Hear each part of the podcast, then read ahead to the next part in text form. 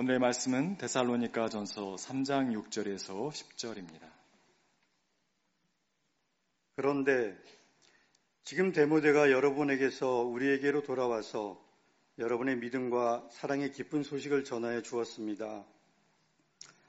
또 여러분이 우리를 늘 좋게 생각하고 있어서 우리가 여러분을 간절히 보고 싶어 하는 것과 같이 여러분도 우리를 간절히 보고 싶어 한다고 전하여 주었습니다. 그러므로 형제 자매 여러분, 우리는 여러분을 보고 우리의 모든 공경과 환난 가운데서도 여러분의 믿음으로 말미암아 위로를 받았습니다. 여러분이 주님 안에 굳게 서 있으면 이게 우리가 살아있는 셈이기 때문입니다.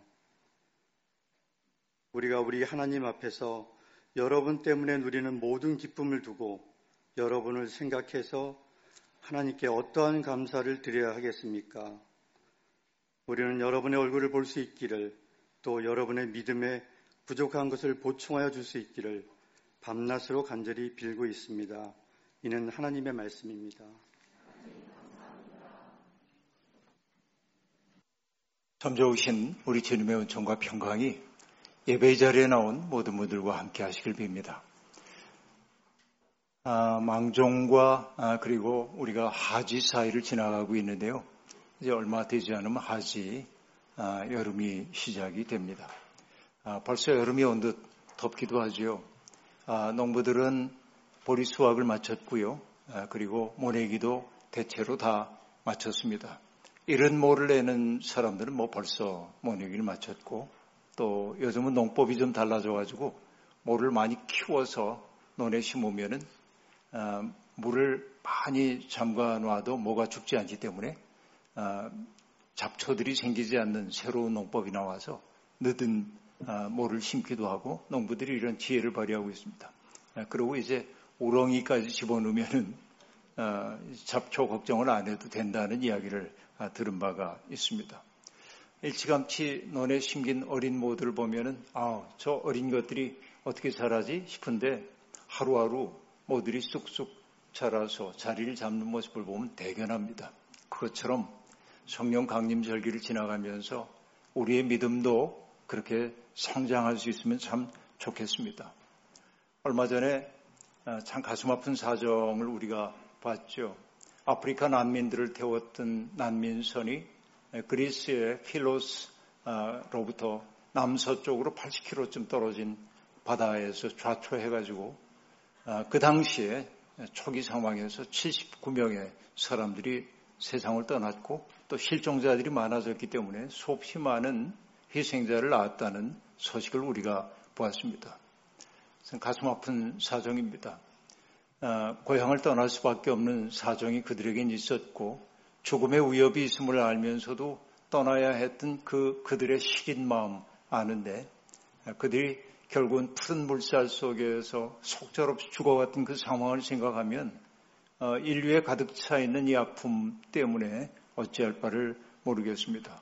주님께서 그들을 크신 품 안에 안아주시기를 소망합니다. 성경은 온통 이주민들의 이야기로 가득 차 있습니다.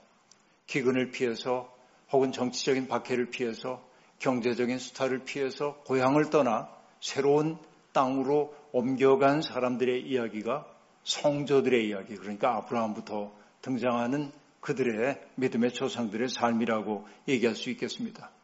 자기들이 쓰라립고 고통스러운 일들을 겪었기 때문이겠죠. 율법은 나그네들을 박대하지도 말고 학대하지 말아야 한다고 말합니다.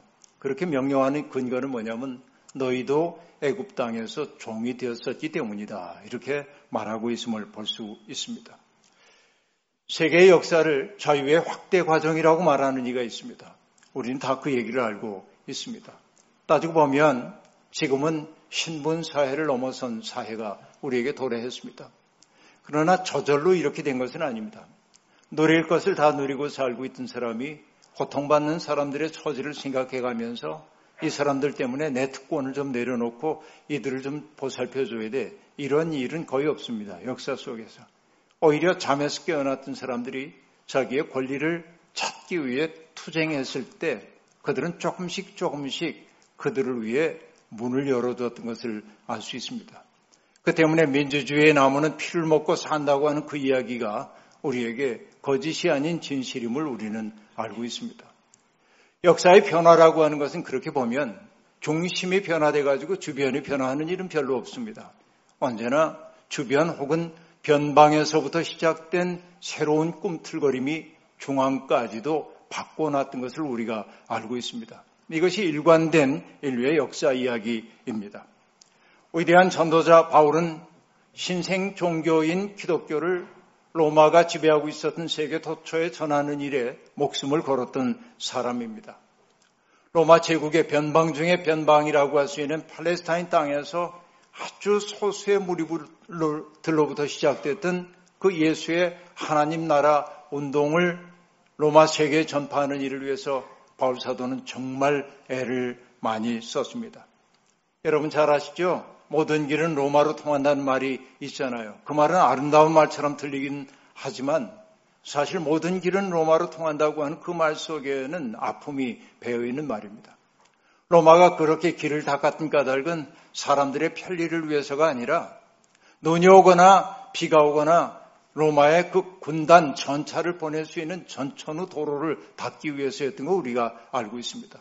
그러므로 로마의 도로라고 하는 것은 전쟁을 위한 군인을 보내기 위한 그런 길이고 그 길은 또 동시에 무엇입니까? 침략했던 나라로부터 거두어들인 그 많은 것들을 가져오는 수탈의 통로이기도 했던 것이죠.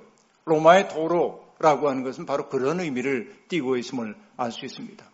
그런데 로마가 서편에서부터 동편으로 만들어 놨던 그 길을 따라 바울 사도는 거꾸로 동편에서 서쪽으로 가면서 로마에 의해 죽임당한 예수 그리스도의 복음을 하나님 나라 복음을 전파했음을 우리가 알고 있습니다. 바울은 그렇게 여러 곳을 다니면서 로마가 세워놓은 그 중심 도시를 다니면서 하나님의 말씀을 전했지만 바울은 어느 한 곳에 정착하여 있지 않고 끝없이 이동해 가면서 하나님의 말씀을 전했습니다. 그를 통해 시작된 교회는 마치 논에 옮겨 심어놓은 그런 어린 벼처럼 무위태롭게 이를 데 없었습니다. 바울은 그것을 떠나면서도 늘 마음이 거기에 가 있었습니다. 믿음의 사람들이 믿음을 잘 유지할 수 있을까? 여러 가지 어려움이 찾아오면은 믿음의 길에서 벗어난 것 아닐까 노심초사했습니다. 그리고 그들이 어려움을 겪고 있다는 소식을 들을 때마다 애태우며 기도했습니다. 데살로니가 교회 역시 그러합니다. 바울이 신라와 더불어서 제2차 선교여행 도중에 만난 것이 바로 데살로니카입니다. 바울 사도는 아까 얘기했던 그 로마가 만든 도로 비아 에그나티아라고 하는 그 길을 따라 복음을 전파해 갔습니다.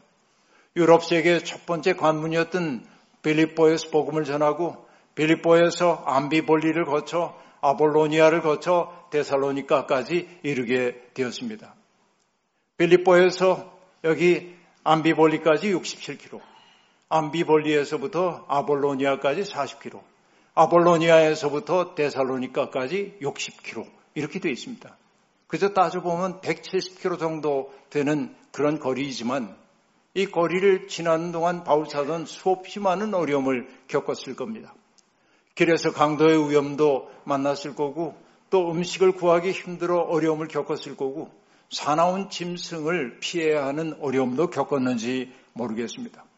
어쨌든 그는 지중해 세계에서 매우 중요한 도시였던 데살로니카에 이르게 되었습니다. 이 데살로니카는 그리스 반도에서 테르마이 코스라고 하는 그 만의 가장 북단에 위치하고 있는 도시입니다. 이 도시는 주전 315년에 마케도니아 왕인 카산테르가 자기 아내인 데살로니키를 기념하여 만든 기획도시입니다. 여기 데살로니키라고 하는 그 여인은 여러분도 아는 분인 알렉산더 대왕의 이복 누이 동생입니다. 그러니까 바로 알렉산더를 계승하고 있는 이들이 만든 도시라고 얘기할 수 있겠습니다. 기획도시답게 이 도시는 국제교육의 교차로로 번성했습니다. 바울은 데살로니카에 이르러서 새 안식일 동안 거기에 머물면서 회당에서 하나님의 말씀을 전했습니다. 성경을 풀어 설명하고 예수 그리스도가 왜 오셨는지 그분이 왜 고난을 당하실 수밖에 없었는지 그러나 고난 이후에 하나님이 그를 어떻게 부활시켰는지 그 이야기를 회당에서 안식일마다 세 번에 걸쳐 이야기를 했고 바울사도의 이야기를 들은 사람들 가운데 몇몇 유대인들이 주님을 마음속에 영접하게 되었습니다. 그런데 유대인만이 아니었습니다. 회당에는 유대인이 아닌 이방인들도 들어와 있었습니다. 성경은 그런 이들을 일로 뭐라고 하냐면 경건한 사람들 그렇게 말합니다.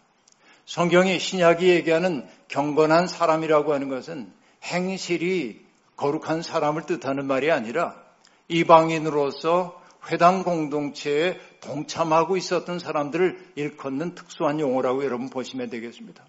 그러니까 경건한 사람들 몇이 바울을 통해 그리스도를 영접했고 경건한 사람들 가운데 특별히 구별해 가지고 바울이 얘기하고 있습니다.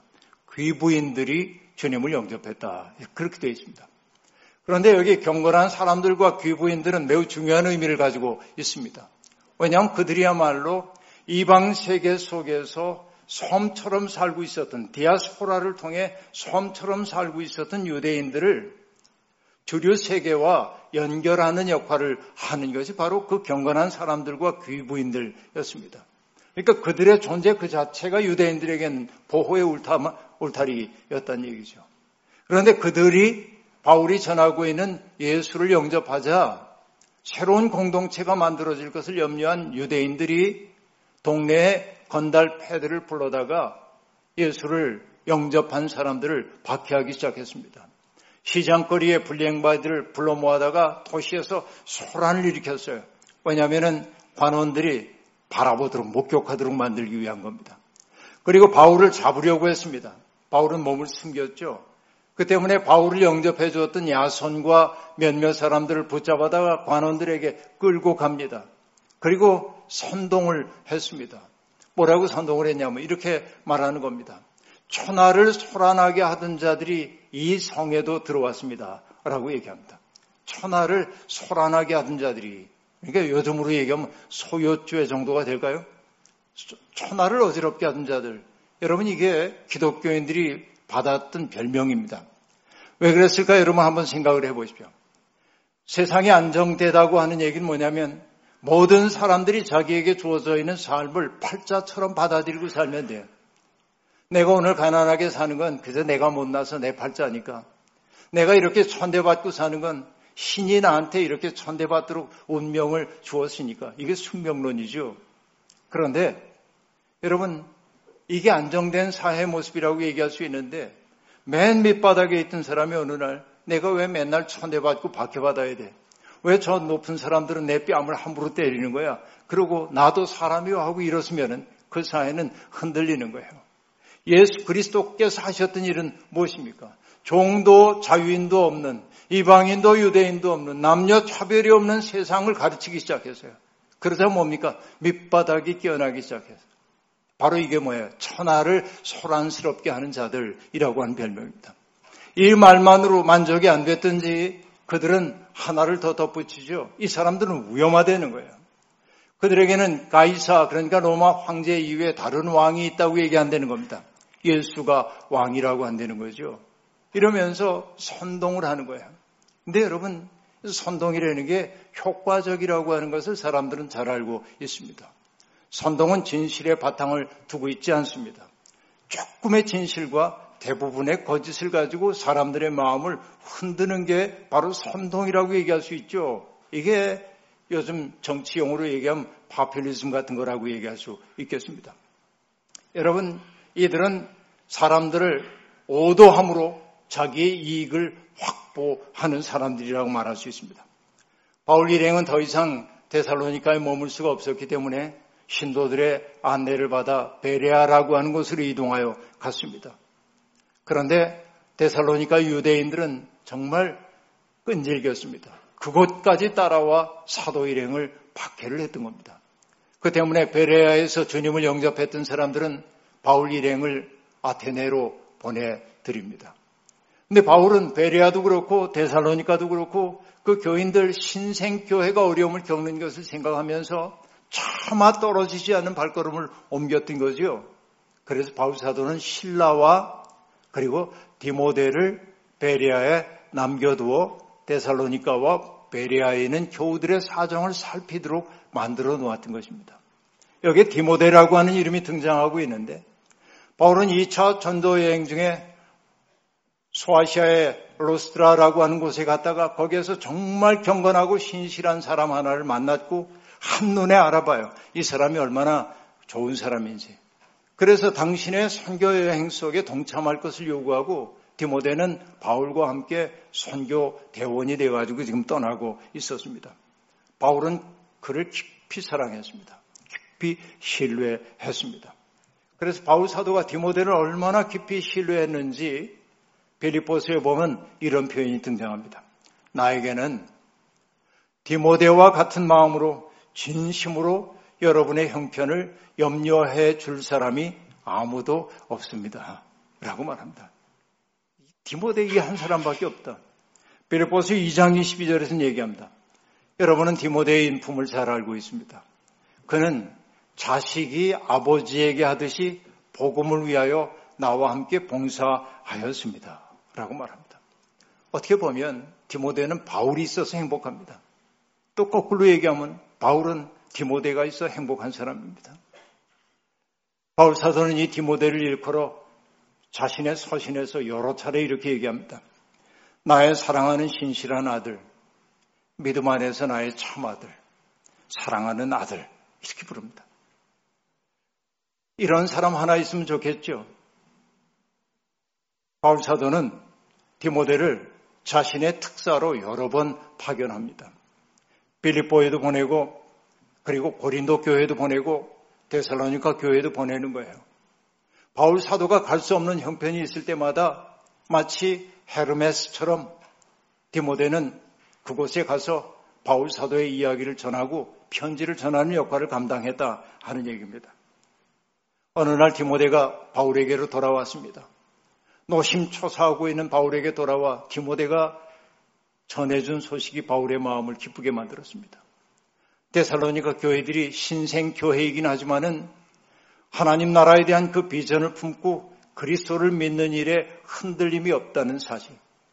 유대인들의 박해에도 불구하고 그들은 조금도 흔들림 없이 그리스도를 믿는 믿음을 품고 있다는 사실과 그리고 바울 일행이 그들을 간절히 보고 싶어 하는 것과 마찬가지로 그들 또한 바울 일행을 간절히 그리워한다는 소식을 전해왔던 겁니다. 그때 여러분, 바울은 그 소식을 듣고 깊은 위로를 받습니다. 그래서 이렇게 말합니다. 여러분이 주님 안에 굳게 서 있으면 이제 우리가 살아있는 셈입니다. 그렇게 말합니다. 평범할 수 있는 이 구절을 읽으면서 저는 전율을 느낍니다. 왜냐하면 바울은 자기의 존재의 의미를 자기 욕망 희련에 두고 있지 않기 때문에 그렇습니다. 누군가를 주님 안에 굳게 세우는 것, 바로 이것이 바울의 모든 것입니다. 내가 살아있는 셈입니다. 라고 말할 때 살아있다라고 하는 헬라어 자오라고 하는 이 말은 살다라는 뜻도 있지만 숨을 쉬다라는 뜻도 있고요. 활력이 넘치다 그런 뜻도 있습니다.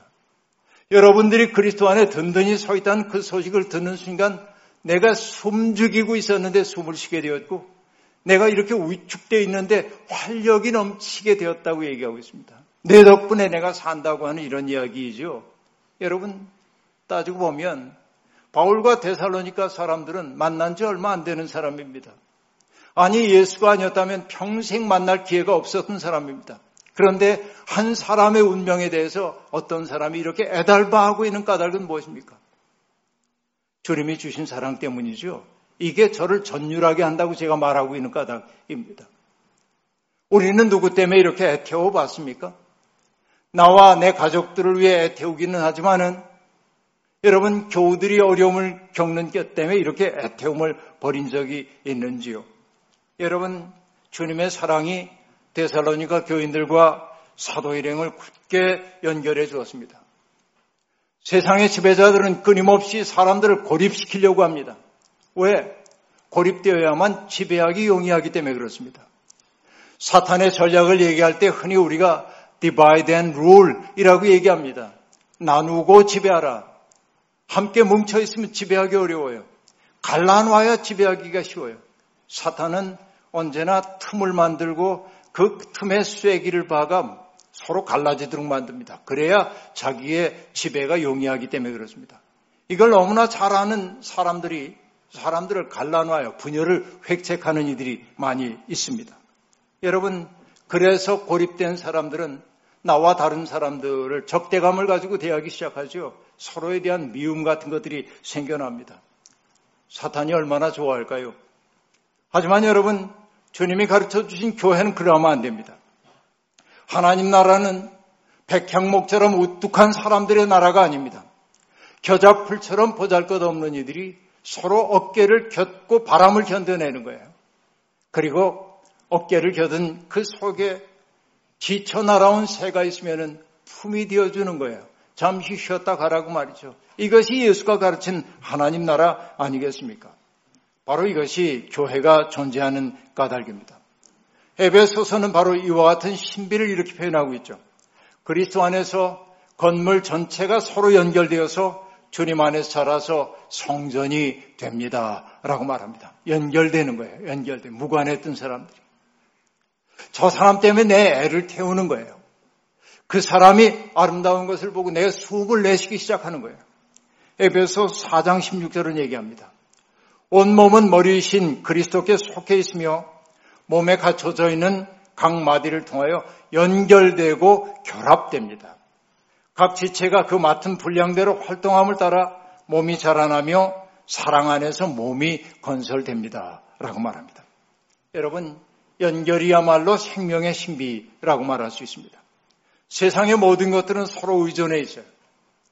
인간은 주체적 존재라고 얘기하지만 소양적 주체라는 게 나르시스적인 홀로 주체이지만은 그러나 그것은 외로움으로 귀결될 수밖에 없어요. 세상의 모든 것은 연결되어 있습니다.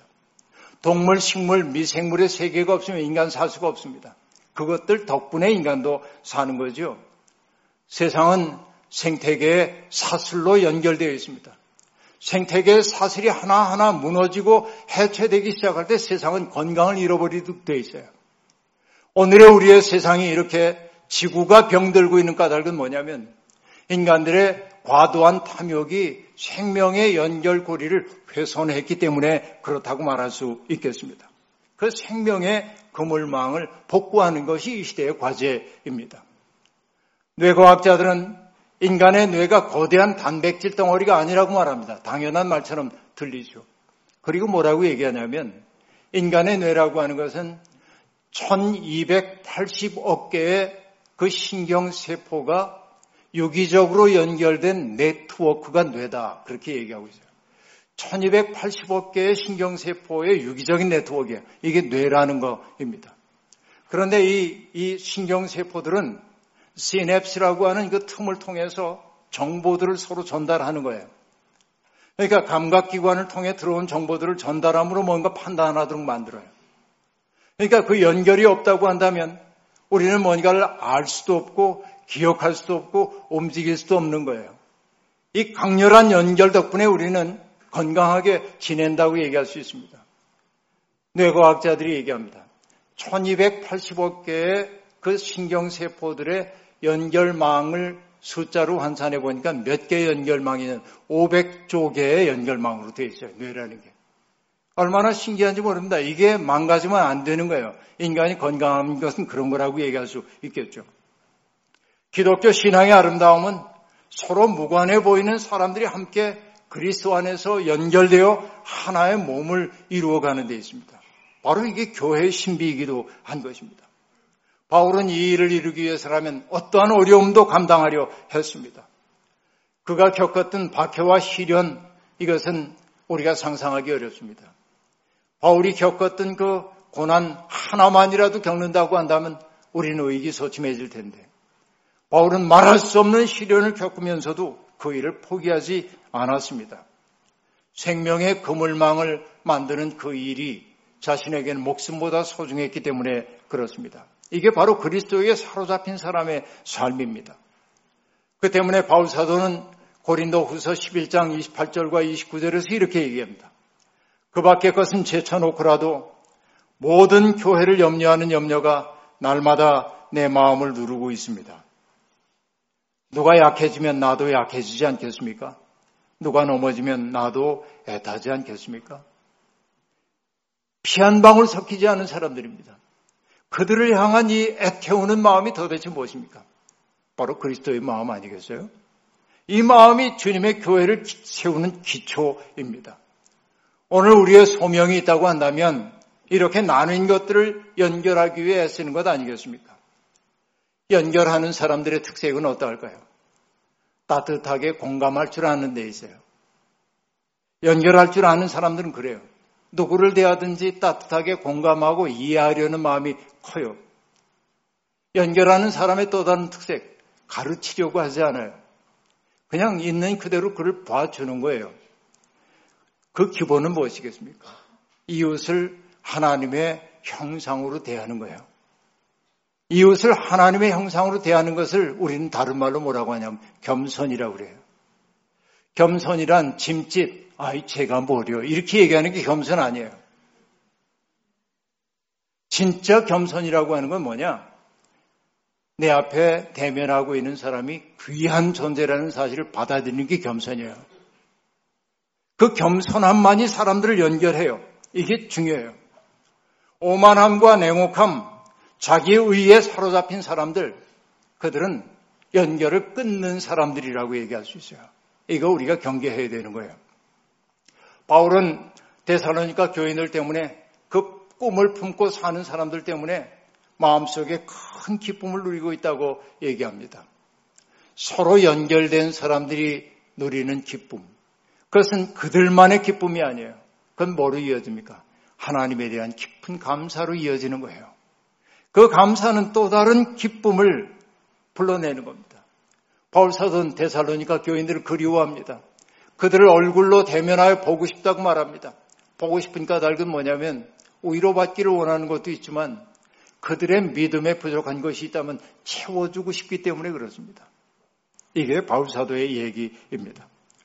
오늘 읽지는 않았지만 바울은 그들의 사랑이 확장되기를 바라고 있는데 데살로니가 전서 3장 12절에 이렇게 얘기합니다. 우리가 여러분을 사랑하는 것과 같이 주님께서 여러분끼리 서로 나누는 사랑과 모든 사람에게 베푸는 여러분의 사랑을 풍성하게 하고 넘치게 해 주시기를 바랍니다. 주님의 사랑이 우리에게 와서 그 사랑을 받은 사람들은 그 사랑을 아는 사람끼리 사랑을 나눠야 돼. 근데 그 사랑은 거기 머물면 안 되고 모든 사람에게로 확장돼 나가야 돼. 이 사랑의 확장, 이게 연결이라 하는 얘기입니다. 지금 여기에서 시작된 성도 간의 사랑이 물결처럼 번져 주위를 감싸고 그 사람이 더욱더 커져서 나와 무관해 보이던 사람까지 품어 안는 것, 바로 이것이 하나님 나라 확장이라고 우리는 말할 수 있을 겁니다. 우리 사회를 구성하는 사랑의 그물망이 많이 훼손되었습니다. 오늘 제목이 사랑의 그물망인데 예배 들어오기 전에 김재용 목사님이 초를 쳤어요. 사랑의 배터리라는 노래가 있대.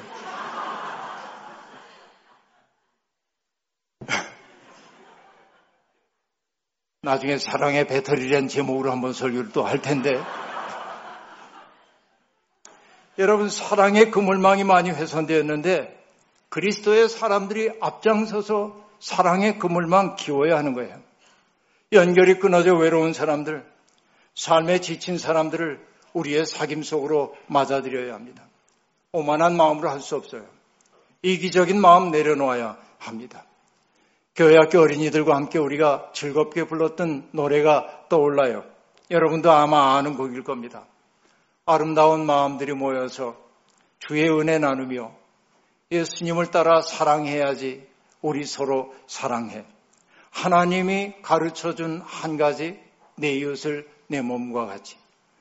미움, 질투, 아니, 미움, 다툼, 시기, 질투 버리고 우리 서로 사랑해 라고 얘기하죠. 여러분, 이 사랑, 이 사랑의 세계에 우리들이 초대받았습니다. 연결을 끊는 사람 아니라 연결을 만드는 일에 열정을 다함으로 우리를 통해 하나님 나라가 물결처럼 번져갈 수 있기를 주님의 이름으로 축원합니다. 주신 말씀 기억하며 거듭의 기도 드리겠습니다. 하나님, 모든 사람들이 행복을 원하지만 행복하다고 느끼는 사람들은 많지 않은 것 같습니다. 이전보다 많은 것을 누리고 살면서도 우리의 마음에 평안이 없는 까닭은 정말로 우리가 누군가와 연결되어 있다는 감격과 기쁨이 줄어들고 있기 때문입니다. 하나님, 사랑의 그물망이 무너질 때 우리는 좌절할 수밖에 없습니다. 먼저 가장 가까이에서 시작하겠습니다.